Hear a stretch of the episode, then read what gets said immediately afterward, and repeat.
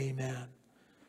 So, Acts chapter 2, we're going to read the whole chapter and then we'll get into the Bible study. Verse 1 When the day of Pentecost had fully come, they were all with one accord in one place. And suddenly there came a sound from heaven as of a rushing mighty wind, and it filled the whole house where they were sitting. Then there appeared to them divided tongues as of fire, and one sat upon each of them. And they were all filled with the Holy Spirit and began to speak with other tongues as the Spirit gave them utterance. Verse 5 And there were dwelling in Jerusalem Jews, devout men from every nation under heaven. And when uh, this sound occurred, the multitude came together and were confused because everyone heard them speak in his own language. Then they were all amazed and marveled, saying to one another, Look, are not all these who speak Galileans? And how is it that we hear each in our own language in which we were born? Parthians and Medes, Elamites, those dwelling in Mesopotamia, Judea, Cappadocia, Pontus, uh, Asia, Phrygia, Pamphylia, Egypt, and the parts of Libya adjoining Cyrene, visitors from Rome, both Jews and proselytes, Cretans and Arabs, we hear them speaking in our own tongue the wonderful works of God. So they were all amazed and perplexed, saying to one another, Whatever could this mean? Others, mocking, said, They are full of new wine.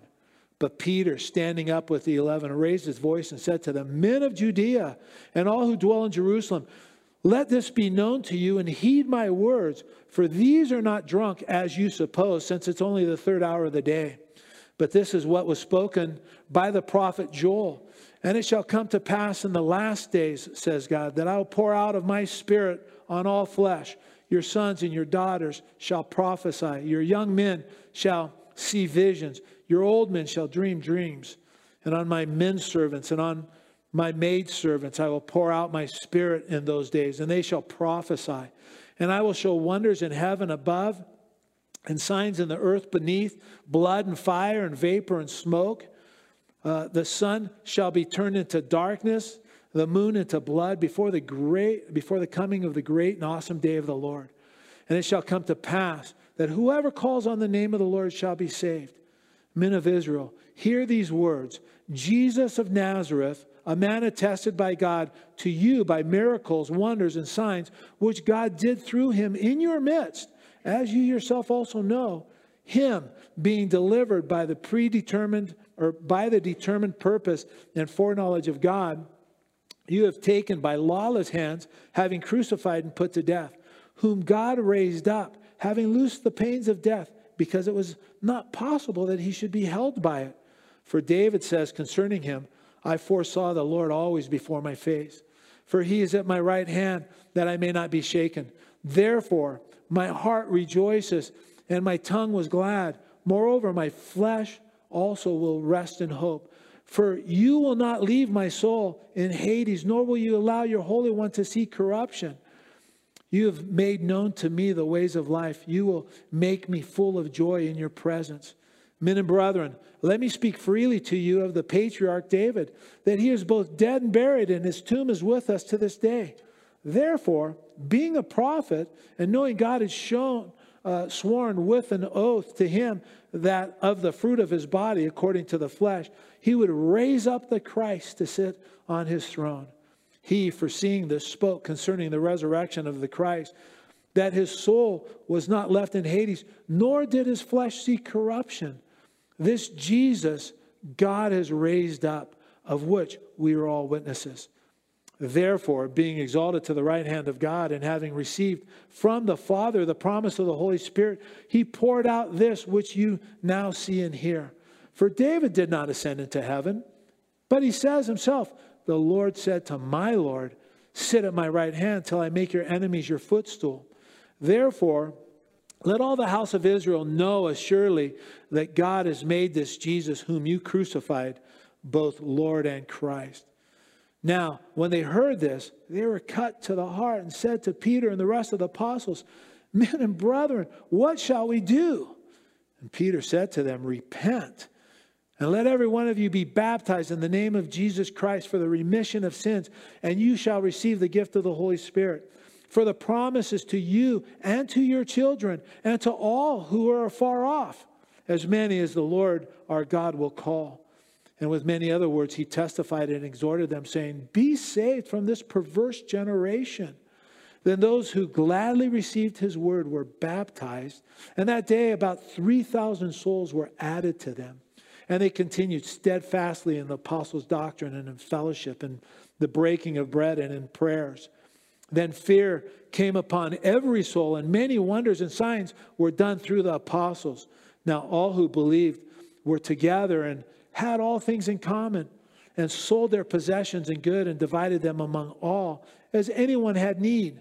So, continually, daily, uh, with one accord in the temple and breaking bread from house to house, they ate their food with gladness and simplicity of heart, praising God and having favor with all people. And the Lord added to the church daily those who were being saved. Amen. We started Acts chapter 2 a few weeks ago, and, and uh, you know, just a real brief recap of where we've been. We noted that in verse 1 it says, When the day of Pentecost had fully come, and during the spring of the year, the feast of Passover comes first. You know, Passover is followed by the feast of first fruits. It's always celebrated on a Sunday, the day after the first Sabbath following the Passover. Then, 50 days after the feast of first fruits is the feast of Pentecost. And again, for the Jews, uh, Pentecost was a celebration of when God gave the law to the Jewish people. And verse 1 says, when the day of Pentecost had fully come. And again, this is very interesting because the Jews had celebrated over 1,500 feasts of Pentecost before this one. But this one, this Pentecost, is a special one. Every single Pentecost celebration prior to this one was a picture of this one. And John, in his gospel, records the words of John the Baptist as he identifies Jesus, saying, uh, You know, behold, the Lamb of God who takes away the sins of the world. John the Baptist, under the inspiration of the Holy Spirit, declared Jesus to be, uh, you know, the fulfillment of the prophetic picture cast by the Passover lamb. And the Apostle Paul, he also identified Jesus as our Passover who was sacrificed for us. All of these Old Testament feasts, you know, are, are simply and elegantly a beautiful picture pointing us to Jesus. The Passover was a celebration of redemption and deliverance, right? Being set free from the bondage the people endured there in Egypt. And Jesus was crucified on the Passover, redeeming us freeing us from the bondage of sin, delivering us from the power of sin. Those two go hand in hand, right? Jesus was crucified on the Passover and on the first day of the week, the day after the first Sabbath following the Passover, while the Jews were celebrating the feast of, of first fruits, Jesus rose from the grave, becoming the first fruits of those who had fallen asleep, we read thus fulfilling the prophetic picture of the Feast of First Fruits.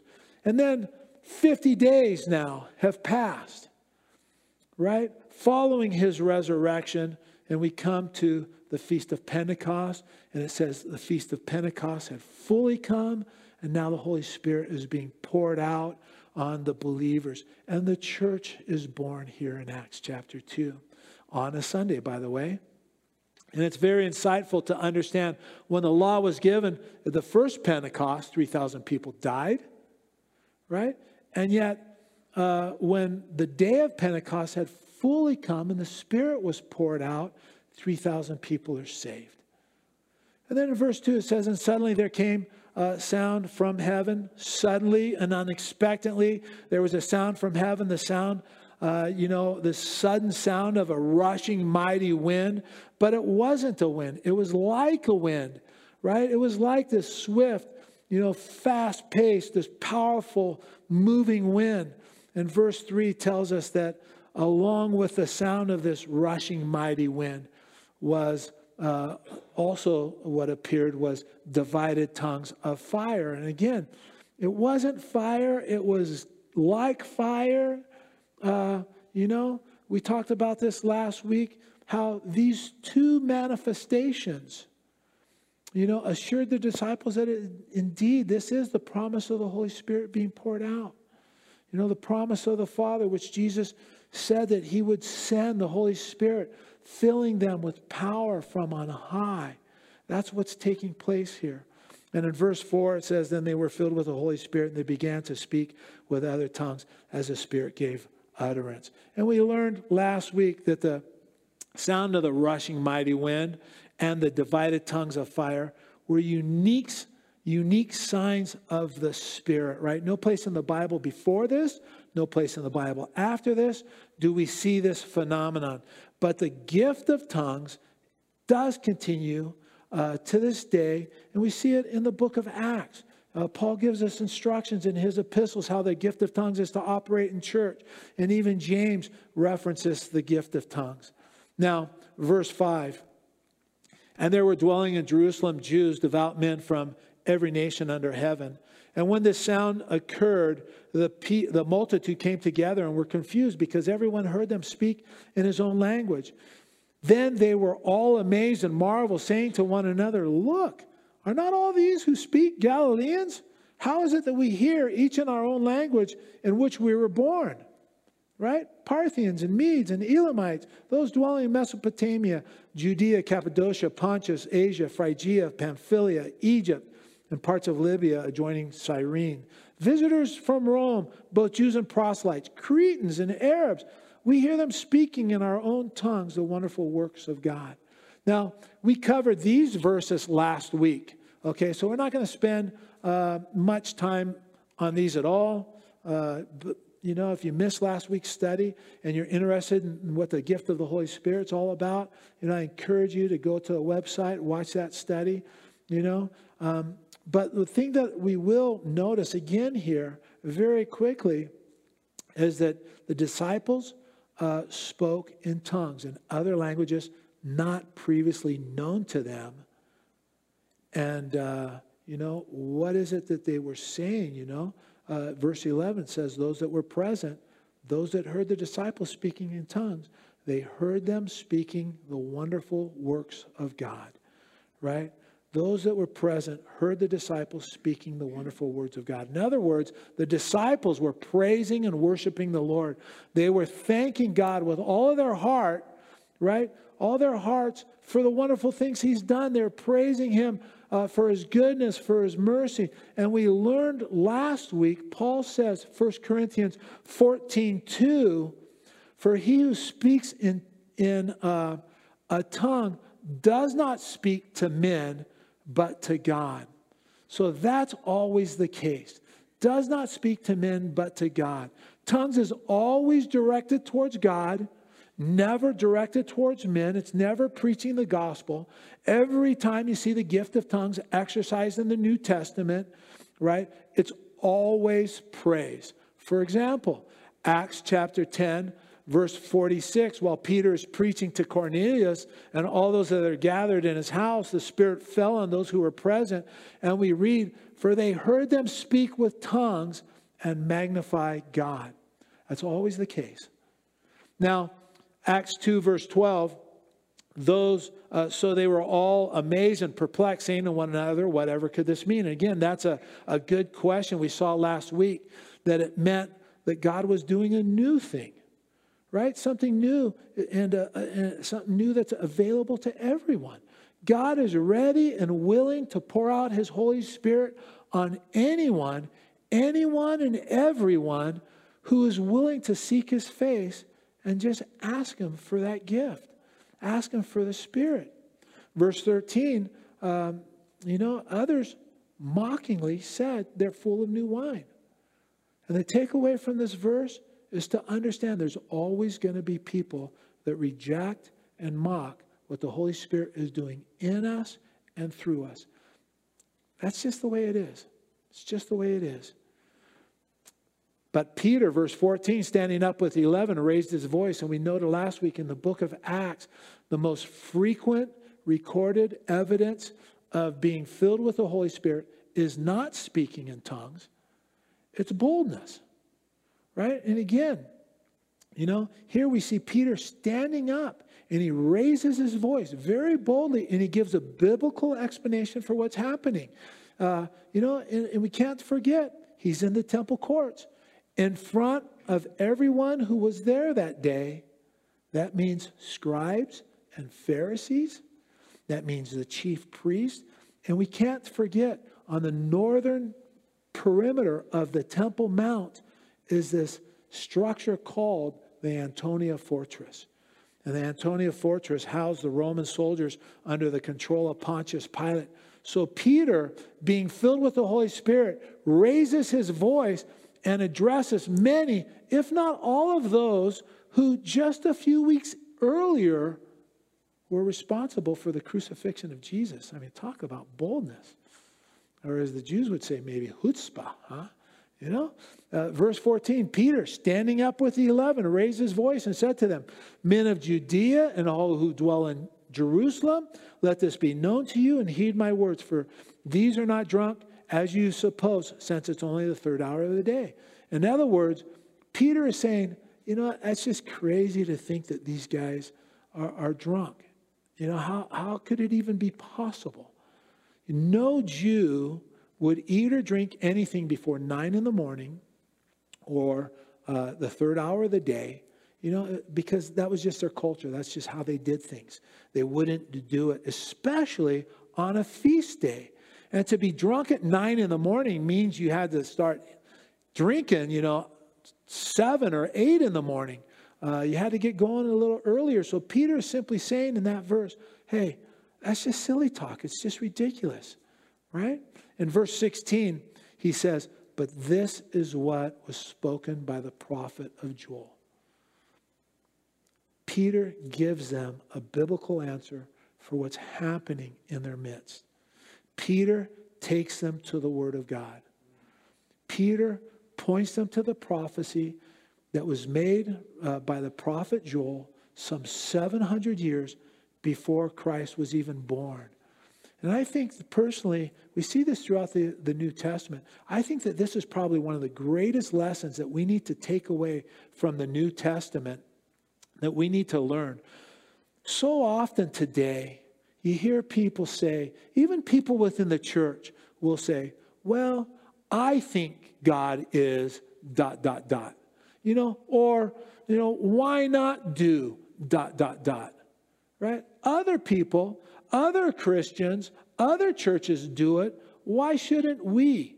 You know? Well, I think it's a mistake of gargantuan proportions to you know look to our own understanding or our, or our own experiences our hopes our thoughts or other people other churches to justify what we want to do or not do right if there's no biblical basis for something that we're doing in the church if there's no biblical basis for something that we're doing in our lives if there's no biblical basis for something that we're thinking about doing hey we need to run from it.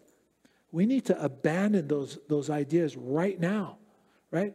The Bible is the yardstick by which we measure everything we do.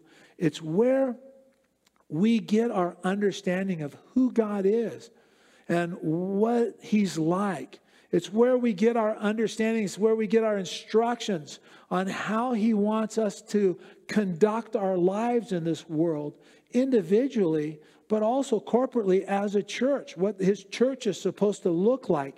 The Bible is where we clearly get instruction on how we're to relate to him as a holy God. Adhering to biblical reasons why we do or don't do things, you know, that keeps us from falling into heresy. That keeps us from, from drifting into error, right?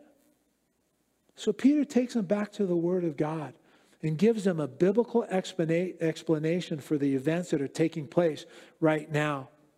Now, I think, I think you know, uh, there's a couple good questions to ask here, right?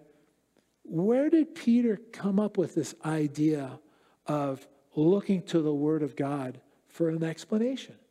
You know, I think he learned it from Jesus right? Over and over again, every time Jesus uh, seemed to be confronted with a question of somebody trying to trip him up or trying to test him, you know, he would always take them back to the Word of God. We, we read repeatedly, uh, Jesus would say things like, Have you not read what David did?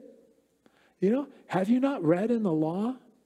Have, have you not read what was spoken? Have you not read in the book of Moses? He always took those people back to the Word of God. That was the standard. That is the standard. That's our standard, right? Today, especially today, in the church, I mean, there is all kinds of nonsense being preached from pulpits. You know, you don't have to, you, you don't have to repent in order to be saved. No, no.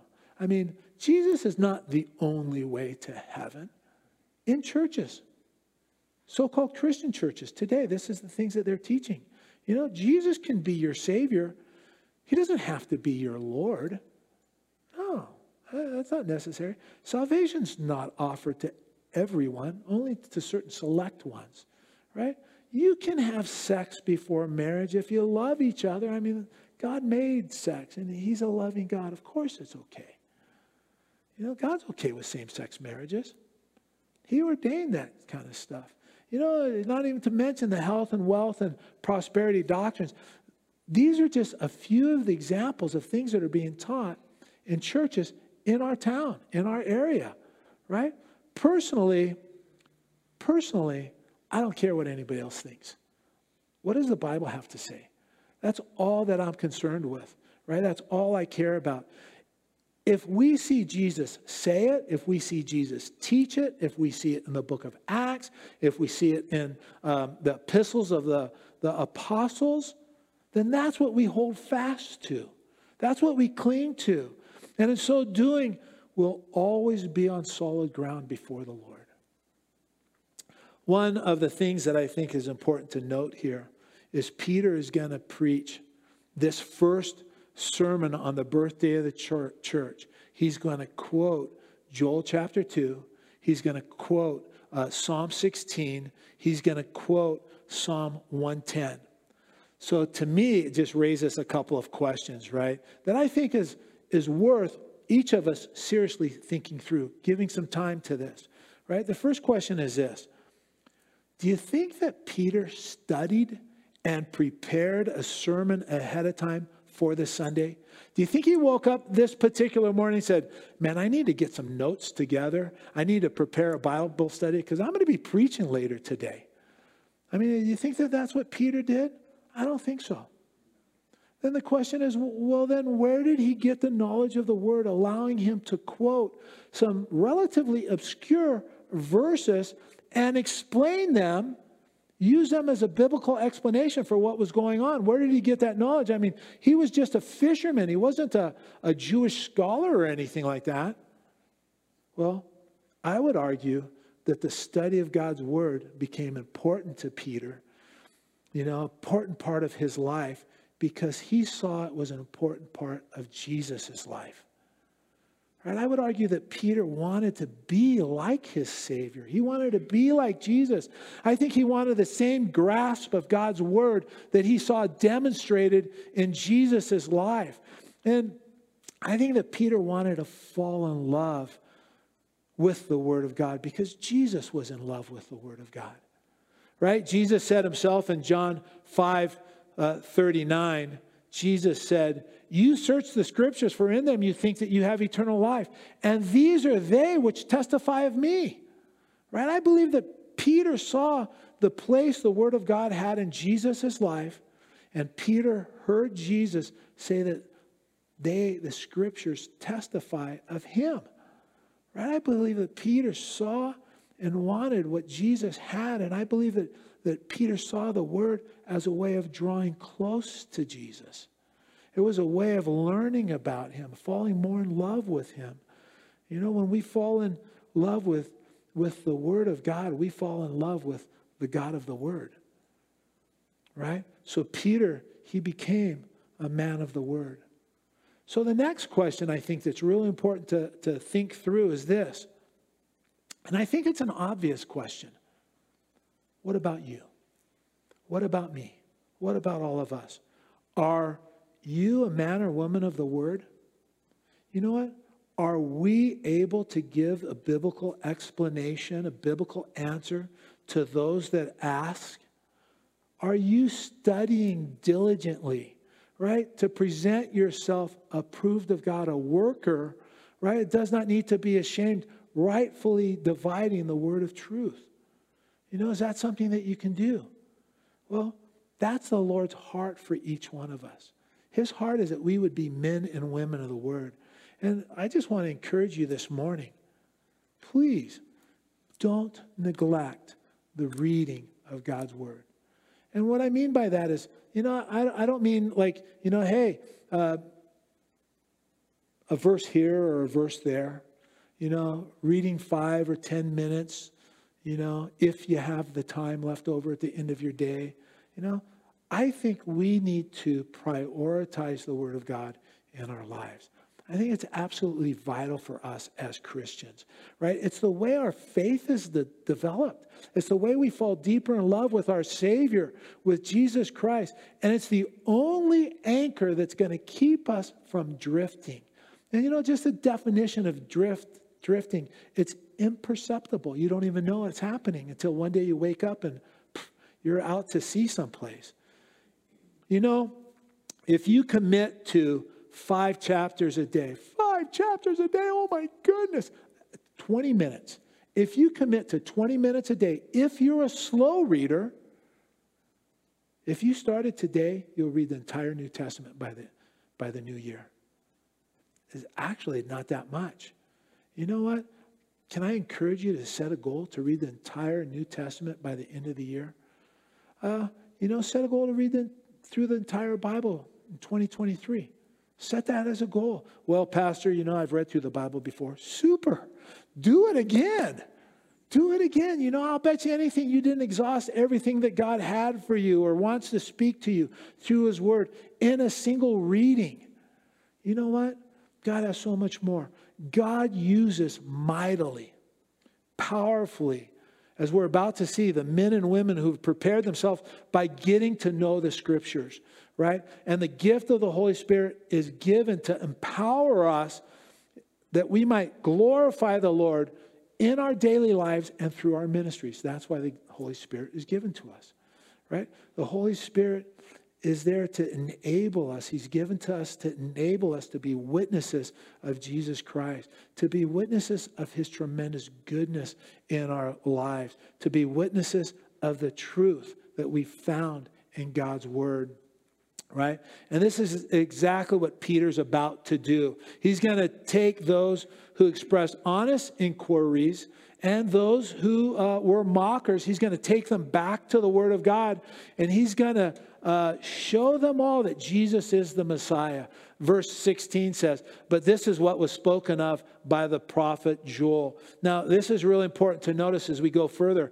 Paul doesn't say what was happening is a fulfillment of what Joel said. He says that this is what Joel was talking about when he said, you know, and goes on. The prophecy of Joel is a prophecy regarding the judgment of the southern kingdom of Judah, which is the short term fulfillment of prophecy, right? And the time prior to the kingdom of God being established by the Messiah at the end of the age. That's the long term fulfillment of prophecy. And in verse 17, he quotes Joel. He says, And it shall come to pass in the last days, says God, that I will pour out my spirit on all flesh. Your sons and your daughters shall prophesy, your young men shall see visions, and old men shall dream dreams. And on my men servants and on my maid servants I will pour out my spirit in those days, and they shall prophesy.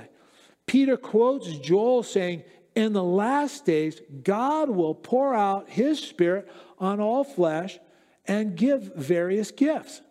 Peter is saying what the people were seeing, which were, was the disciples speaking now the wonderful works of God in languages that weren't previously known to them, but understood by the crowd.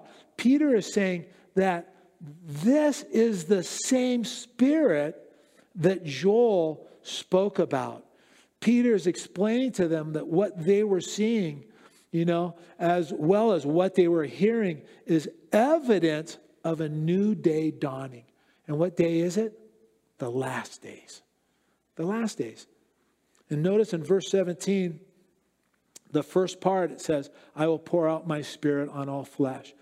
Even though Pentecost was a Jewish celebration, and Peter is speaking to Jews and Jewish proselytes here, right? He's declaring to them that God's Spirit is for, for all, for the Gentiles too, by saying all flesh, right? He's declaring that God's Spirit is for everyone. That would have been unbelievably shocking to all these people, right? These Jewish men and women that were there. Because the Jews thought that, that God's Spirit was only for select individuals. You know, it was for the Davids, it was for the Moseses, if that's a word. It was for the Elijahs and the uh, Isaiahs, right? It wasn't for ordinary Jews, and it certainly wasn't for Gentiles. But God is showing them that this is a new day. This outpouring of the Holy Spirit is for everyone who desires it right? And we know that because Peter, in quoting Joel, says it's for your sons and daughters, it's for young men and old men, it's for men servants and maid servants. And right in front of all these men from 15 different geographic uh, regions, men who have come to Jerusalem to celebrate um, the day of Pentecost, right in front of all of these men is a group of disciples made up of ordinary people filled with the Holy Spirit, right? Men, women, fishermen, tax collectors, wealthy, poor, uh, religious leaders, and laymen. And not only was God pouring out his Spirit on them and all who desire the outpouring of the Spirit, and out of his Spirit, he gives them gifts. And here, what we see is the gift of tongues, along with the promise of prophecy and visions, right? It's funny to me, and I don't know if you've ever heard anybody say this, but it's funny to me when, for whatever reason, people will say it. They'll say, you know what? The gifts are not for today. They stopped with the apostles. Well, you know, and then what do they do is they turn you to the Bible and they quote 1 Corinthians 13, verse 8. And, it starts out, verse 8 through 9 says, Love never fails, but whether there are prophecies, they will fail. Whether there are tongues, they will cease. Whether there is knowledge, it will vanish away. But we know in part and we prophesy in part. But when that which is perfect has come, then that which is in part will be done away. And they'll tell you, see, right there. That which is perfect, it refers to the Bible. But that's not true. That's not true at all. Peter sa- says that the outpouring of the Holy Spirit is for today when he quotes Joel in Acts chapter 2, right? It began on that day of Pentecost, verse 17 and 18, and continues to the end of the age, verse 19 and 20. Let's read it. Verse 19 I will show wonders in heavens above and signs in the earth beneath, blood and fire and vapor of smoke. The sun will be turned into darkness and the moon into blood before the coming of the great and awesome day of the Lord. Verse 19 and 20 are yet future. Right? The outpouring of the Holy Spirit continues from that day of Pentecost, some 2,000 years ago, and continues until someday in the future. Personally, I believe in the very near future, right? When Jesus returns uh, in his second coming after the rapture of the church, after the seven years of, of uh, tribulation, when Jesus returns in all his glory and he returns with us, the, his saints, to establish his kingdom here on earth. Man, from that time frame, 2,000 years ago, until that time when Christ comes again, the gifts are for that period of time. And in the meantime, verse 21, and it shall come to pass that whoever calls on the name of the Lord shall be saved. Now, wouldn't you think that Peter would have just ended his sermon right there? I mean, he's told everybody how to be saved. Just call on the name of the Lord and he'll respond to you and you'll be saved. But he hasn't told them about Jesus, right? Jesus is the only way of salvation. There is no salvation apart from Jesus Christ. So Peter proceeds to introduce them to Jesus. Verse 22 Men of Israel, hear these words Jesus of Nazareth, a man attested by God to you by miracles, wonders, and signs which God did through him in your midst, as you also know. Peter tells them about the life of Jesus. That's what he's talking about here. It's the life of Jesus. Jesus, whom God confirmed to be the Messiah, the Savior of the world. And God confirmed him to be the Messiah by miracles, wonders, and signs that he performed right in front of your eyes, Peter says. Right in your midst. And Peter says to them, You know this is true. And verse 23, him, speaking of Jesus, being delivered by the uh, determined purpose and foreknowledge of God, you have taken by lawless hands and crucified and put to death. Peter speaks about the life of Jesus, and then he speaks about Christ crucified. Peter tells them, even though it was God's plan, you're still responsible. Right? And we need to remember that there are both Jews and Romans in that crowd that day. I mean, he's being bold. And you know what? We know today that even though it was God's plan for Christ to die on that cross for the sins of the world, each of us individually are responsible for the crucifixion of Jesus Christ. It was your sin. It was my sin. It was our sin that Jesus bore on the cross. The judgment he endured was the judgment we deserved. Right? And we can never forget that. We can never forget that. We must remember it and allow it to shape our daily lives. In verse 24, he goes on, whom God raised up, having loosed the pains of death, because it was not possible that he should be held by it. Now, Peter moves on and speaks of the resurrection of Jesus, right? Peter speaks of the life, the death, and the resurrection of Jesus Christ. And he says that that that death had no power over Jesus, no power to hold him in the grave because he lived a sinless life. It was absolutely impossible for Jesus to remain in the grip of death. Right? And it's just another proof that Jesus is the Messiah. And now Peter goes on and he gives four more proofs that Jesus is, in fact, the Messiah, the Savior of the world, and God Almighty. It's exciting. Verse 25 For David says concerning him, I foresaw the Lord always before my face, for he is at my right hand that I may not be shaken. Therefore, my heart rejoiced and my tongue was glad. Moreover, my flesh will rest in hope. For you will not leave my soul in Hades, nor will you allow your Holy One to see corruption. You have made known to me the ways of life. You will make me full of joy in your presence. Now, Peter quotes Psalm 16, verses 8 through 11 here as his next proof that Jesus is the promised Messiah. David prophesies the resurrection of the Messiah by saying in verse 27 For you will not leave my soul in Hades, nor allow your Holy One to see corruption. He's speaking of the resurrection of the Messiah there. In verse 29, he goes on Men and brethren, Peter says, let me speak freely to you of the patriarch David, that he is both dead and buried, and his tomb is with us to this day.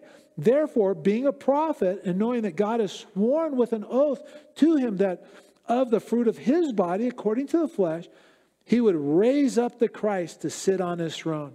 He, foreseeing this, spoke concerning the resurrection of the Christ, that his soul was not left in Hades, nor his flesh see corruption. Now, Peter argues since David has died and was buried, and his tomb was very nearby, I mean, anybody could just go walk over and visit it, right? Therefore, he must not have been speaking of himself when he writes this in Psalm uh, 16, right?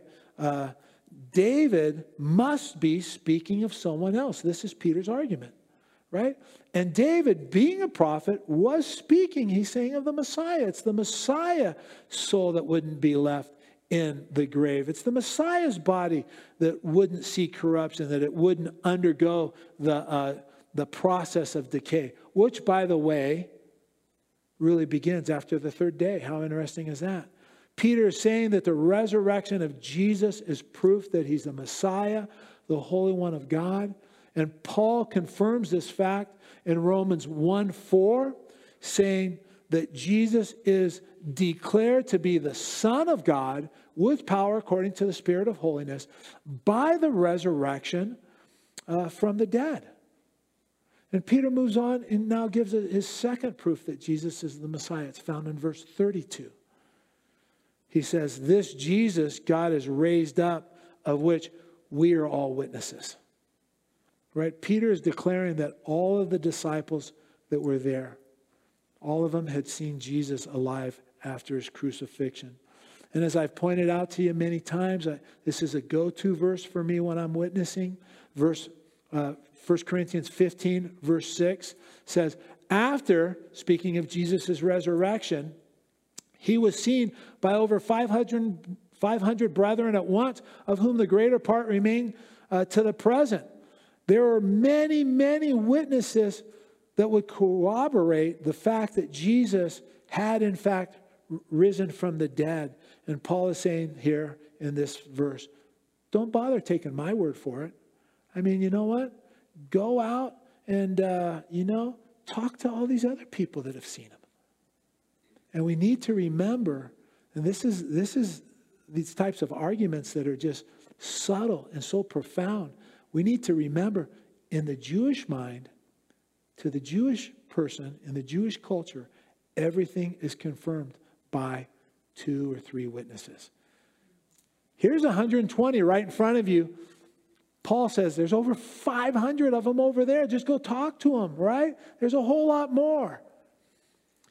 Peter's third proof now that Jesus is the Messiah, it's found in verse 33. Let's look at it. Therefore, being exalted to the right hand of God and having received from the Father the promise of the Holy Spirit, he poured out this which you see and hear. What Peter is saying here is the Holy Spirit being poured out, which you yourselves are witnessing right now, right, is proof that Jesus is alive and in heaven sending the promise of the, uh, the promise of the Father, sending the Holy Spirit which is given to all flesh. The fact that this is going on proves that Jesus is risen from the dead in heaven, bestowing this gift on all flesh. The fourth proof that Peter offers is found in verses 34 through 36. Peter says, For David did not ascend into heaven, into the heavens, but he said, uh, uh, but he says himself, The Lord said to my Lord, Sit at my right hand till I make your enemies your footstool. Therefore, let all the house of Israel know assuredly that God has made this Jesus, whom you crucified, both Lord and Christ. Now, what's really interesting here, I mean, it just gets better and better. This is kind of stuff that makes me excited. We need to understand what David says there in verse 24 Lord, all caps, right? Uh, it's the tetragrammaton, right? The YHWH in Hebrew, right? Every place in the Bible you see Lord, all caps. It's the name of God. It's the YHWH. You know, you may pronounce it. We pronounce it uh, Yahweh, Jehovah, Jehovah. There's no hard sound like that in the Hebrew. So Jehovah is probably the least likely one. Yahweh, Jehovah. So David is saying here, though, Jehovah God said to my Lord, David's Lord, referring to the Messiah, sit at my right hand till I make your enemies your footstool. Right? Just a side note, by the way, this is the most frequently quoted Old Testament verse in the New Testament. Some 25, 35 times, this verse is quoted in the New Testament or alluded to in the New Testament. Now, it's absolutely vital for us to understand, right? No Jew would ever call his son Lord. It just doesn't happen, right? The son was never seen to be greater than the father. That was their culture, that's just their custom. You might remember Jesus stopped the Pharisees, you know, who came uh, to him in an effort to trip him up in his speech with this very question. If the Messiah, Jesus responds to their question, if the Messiah is just a son, just a descendant of David, why does David call him Lord? David was the greatest king in the history of Israel. He was, you know, so to speak, the gold standard of the kings of Israel. And David, King David, calls the Messiah his Lord. The reasoning is if David calls the Messiah his Lord, or in other words, his master, right, then the Messiah must be something more than just a son. And the only possible conclusion is that David, under the inspiration of the Holy Spirit, knew that the Messiah was greater than he was. David declares clearly that the Messiah would be the son of David and his Lord and master at the same time, right? That he would be both human and divine. That's the only conclusion, right? But here's what's really interesting. I find this the most interesting. When the ancient uh, Hebrew scriptures was translated into the Greek language, the common language of the day, right? It, it was translated in what's called the Septuagint. You see it identified in your, excuse me, in your margin notes by the Roman numerals LXX, meaning 70 because it was translated by 70 elders of Israel, some 250, 300 BC, right? It was a common translation of the Jewish scriptures used at the time of Jesus. But when you look at this verse, Psalm 110, verse 1, in the Septuagint version, the translators use the same word referring to Jehovah as they used to refer to the Messiah, right? The implication is that David, not only the greatest king of Israel, but also a prophet under the inspiration of the Holy Spirit, prophesies saying that Jehovah God calls the Messiah, Jesus, God also. Now, again, I'm not very smart, but if God calls Jesus God, I mean, that's the end of the argument to me. That, that just sums it up right there. That's a drop the mic moment and walk off the stage, right? So, verse 36 Therefore, let all the house of Israel know as surely that God has made this Jesus, whom you crucified, both Lord and Christ. Christ comes from the Greek word that means Messiah. So, what Peter is saving here is saying here is let all the house of Israel know for certain that God the Father not only considers Jesus, whom you crucified, by the way, God the Father considers him to be the Messiah, the Master, but he also considers him to be God. Now, you want to look down and see this, okay? Peter is linking Lord, all caps, verse 21, whoever calls on the name of the Lord. And Jesus, the Messiah, verse 34, the Lord said to my Lord, right? Peter's linking those two together, saying, when you call on the Lord, all caps, you're calling on Jesus for salvation. I mean, because he's both, verse 36, Lord and Messiah. I mean, it's a little bit technical uh, for an argument, but it's beautiful and it's actually beyond brilliant. In verse 37, Peter go, uh, you know, the story goes on. Now, when they heard this, they were cut to the heart and said to Peter and the rest of the apostles, Men and brethren, what shall we do? Everyone that was present that day heard the disciples speaking the wonderful works of God. They heard Peter stand up and share boldly the life, the uh, crucifixion, the resurrection of Jesus. And thirdly, they heard the word of God explaining, uh, explained accurately and irrefutable the events that were, were going on. And the result was that these people were cut to the heart. They were convicted by the Holy Spirit. And you know what? Personally, I believe if we will speak of the wonders of God, you know, who He is and what He's done for us, if we will boldly share his love with others, share the message of his life, his death, and his resurrection, right? The message of the cross, you know what? We'll see people convicted, and they'll ask us to pray for, with them to receive Christ as their Savior. Because this is the spirit inspired, effective order Peter shared on the day of Pentecost as an example for us. And you might want to notice they ask, What shall we do? When people came to John the Baptist and asked the very same question, John the Baptist said, Well, if you have two tunics, why don't you give one of them to one that to somebody that doesn't have any? And when the tax collectors came to him and asked the same question, he said, Don't collect more than what's necessary. And then when the soldiers came to John the Baptist and asked him, Hey, what should we do? He said, Be kind and compassionate, right? And when they came to Jesus in John chapter 6 and asked him a similar question, saying, What shall we do that we would do the works, plural, of God?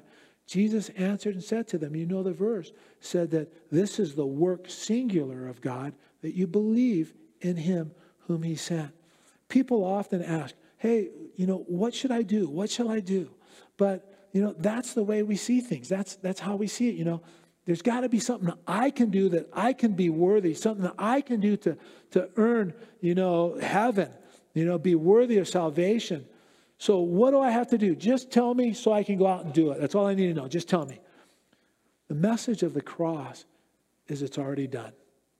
You know what? All anyone has to do is just believe that it's finished. The work of the cross, it's a finished work, it's paid in full. All we have to do is believe it and receive it.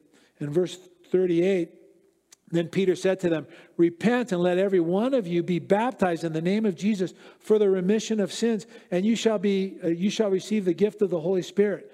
Repent just means to turn from, to turn around. Before I was saved, I was headed, you know, down a path of destruction. Then I repented. I made a U turn and headed in the opposite direction. I turned from my sin, turned my back on my sin, and I turned towards God, right? That's all that repentance means and the opportunity to repent, man, that is a gift of God given to each one of us, right? And Peter simply tells them that everyone that was present that day, if you'll just change direction, if you'll repent of rejecting the Messiah, right, and then receive Jesus as your Lord, and then be baptized in the name of Jesus, you know, then you'll receive the Holy Spirit too. People will use this verse here and say, see, baptism is required for salvation uh, because it says, baptize in the name of Jesus for the remission of sins.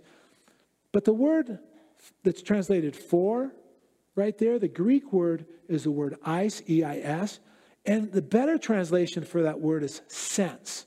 So the better translation of the sentence is repent and be baptized in the name of Jesus, since you have received the remission of your sins.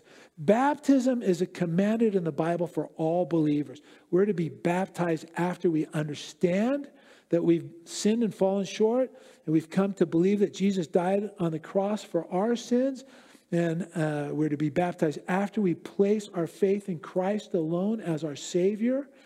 That's when we're to be baptized. Baptism is not unto salvation, but it's out of obedience. Salvation only comes through faith in Christ.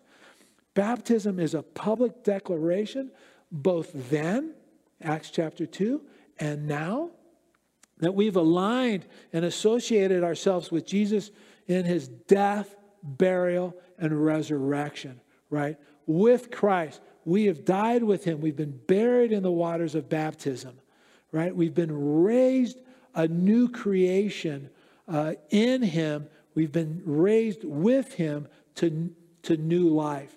And Peter says, if you'll do that, if you'll repent, right, and be baptized, since you've been forgiven of your sins, right, then you too will receive the Holy Spirit. Verse 39 For the promise is to you and to your children and to all who are far off, as many as the Lord our God will call. The Holy Spirit is for all believers Jew, Gentile, men, women, old, young, rich, poor, you, your kids, just as Joel prophesied. Now, somebody might say, You know, Gary, I read Acts chapter 2, 14, verse 39, and it only took me about two minutes. And you've been going on now for quite some time, almost an hour. Well, I'd like to point you to verse 40. Verse 40 says, And with many other words, he testified and exhorted them, saying, Be saved from this perverse generation. Verse 14 through 39 is just a synopsis of what Peter said that day. And it's actually what we need to remember. It's just a, it's boiled down to what we need to remember when we're sharing the Lord. We need to speak of God's goodness, speak of the life of Christ, his crucifixion, his resurrection. And we need to be bold and have a good understanding of the Word of God, be able to give a biblical answer to questions that come from honest inquirers, right, as well as mockers. And I believe the promise of the Bible is if we will be diligent to share these things, right? When we're witnessing to friends, families, family members that don't know Jesus, strangers that God brings into our life, if we'll be diligent to witness uh, and share these things with them, then they're going to repent of their sins, right? And they'll ask us to pray with them to receive Christ as their Savior. Verse 41 then those who gladly received his word were baptized. And that day, about 3,000 souls were added to them. Pentecost for the Jewish people was a celebration of the law when it was given. Paul tells us in Romans that the law brings death. The more legalistic we are, the more dead and sterile our walks with the Lord will be. Paul goes on to tell us in 2 Corinthians that it's the Spirit that gives life. So the more that we live and walk in the Spirit, the more alive our walks will be with the Lord, right? They'll just explode. Verse 42 and they continue steadfastly in the apostles' doctrine and fellowship and breaking of bread and, and, prayers. And I mentioned this many times. This is what God wants for us as a church. This is his heart for us. This is the example that God sets out for us of what a church is to look like. And we need to be hearers of the word, not forgetful doers of the word right? Verse 43 Then fear came upon every soul, and many wonders and signs were done through the apostles. Now all who believed were together and had all things in common, and sold their possessions and goods and divided them among all as anyone had need. They weren't communist or socialist as some people claim. They were commonist, right? They shared, they were looking out for the needs of others. You know, they were helping each other, they were loving on each other.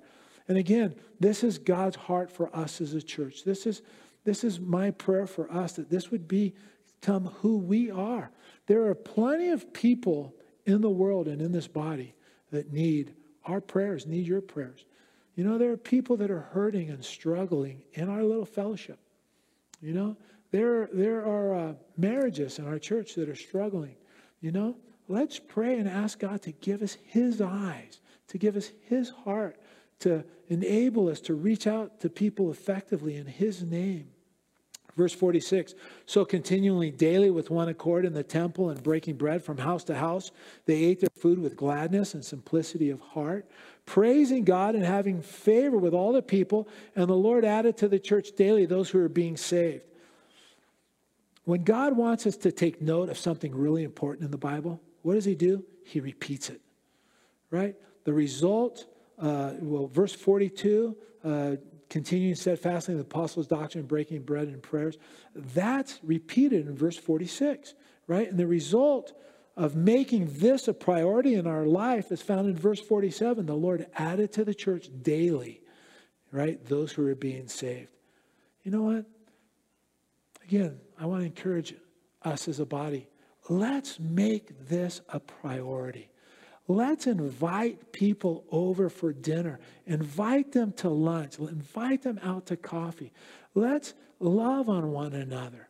I know, you know what, it takes effort, and I know it can be difficult. You got to clean the house. You got to make a lunch. You know that, you know that you're not embarrassed about. You know, it can't be peanut butter and jelly. Although I like peanut butter and jelly sandwiches. You know, uh, but you know it takes effort. But the result is so worth it. The, what God will bring out of it is so amazing, it's so worth it. And we're, as we're more and more willing to engage and reach out to others with the love of Christ, the world will know that we're his disciples. You know, plans and programs will not, cannot accomplish what loving one another can accomplish, what being men and women of the word can accomplish. Let's go forward in the name of Jesus. You know, let's go forward in the, in the love of Christ. Let's be men and women uh, the place an importance on the Word of God. You know, let's speak of God's goodness. Let's uh, love Him and speak of His love for us, His grace extended to us. Let's speak with boldness of Jesus Christ. You know, with, with everybody we run into, let's speak of His life, His death, His resurrection. Let's show the world the truths that are found uh, in the Bible, the truths that we believe. And let's continue as a fellowship and the apostles' doctrine, which is just teaching the word. You know what? In fellowship, hanging out with one another, loving on each other, uh, you know, eating together. And let's be people given to prayer, waiting on the Lord for the outpouring of his Holy Spirit. Let's be praying how the Lord would have us reach out to this community, how he would have us, uh, you know, minister to the hurting and the lost in this world. And let's be doers of the word, not just hearers only. You know, I believe if we'll do this, I believe it with all my heart. If we'll do this, God will use us mightily. That's what the book of Acts is all about. God uses ordinary people extraordinarily. And the more we're willing to be used, the more He'll use us. The more we commit to these things, He'll do greater and greater and greater things in our midst. And we'll say, Lord, you're so good to use someone like me. Let's pray. Lord, I do thank you so very much for your goodness and your grace that has been bestowed upon each one of us.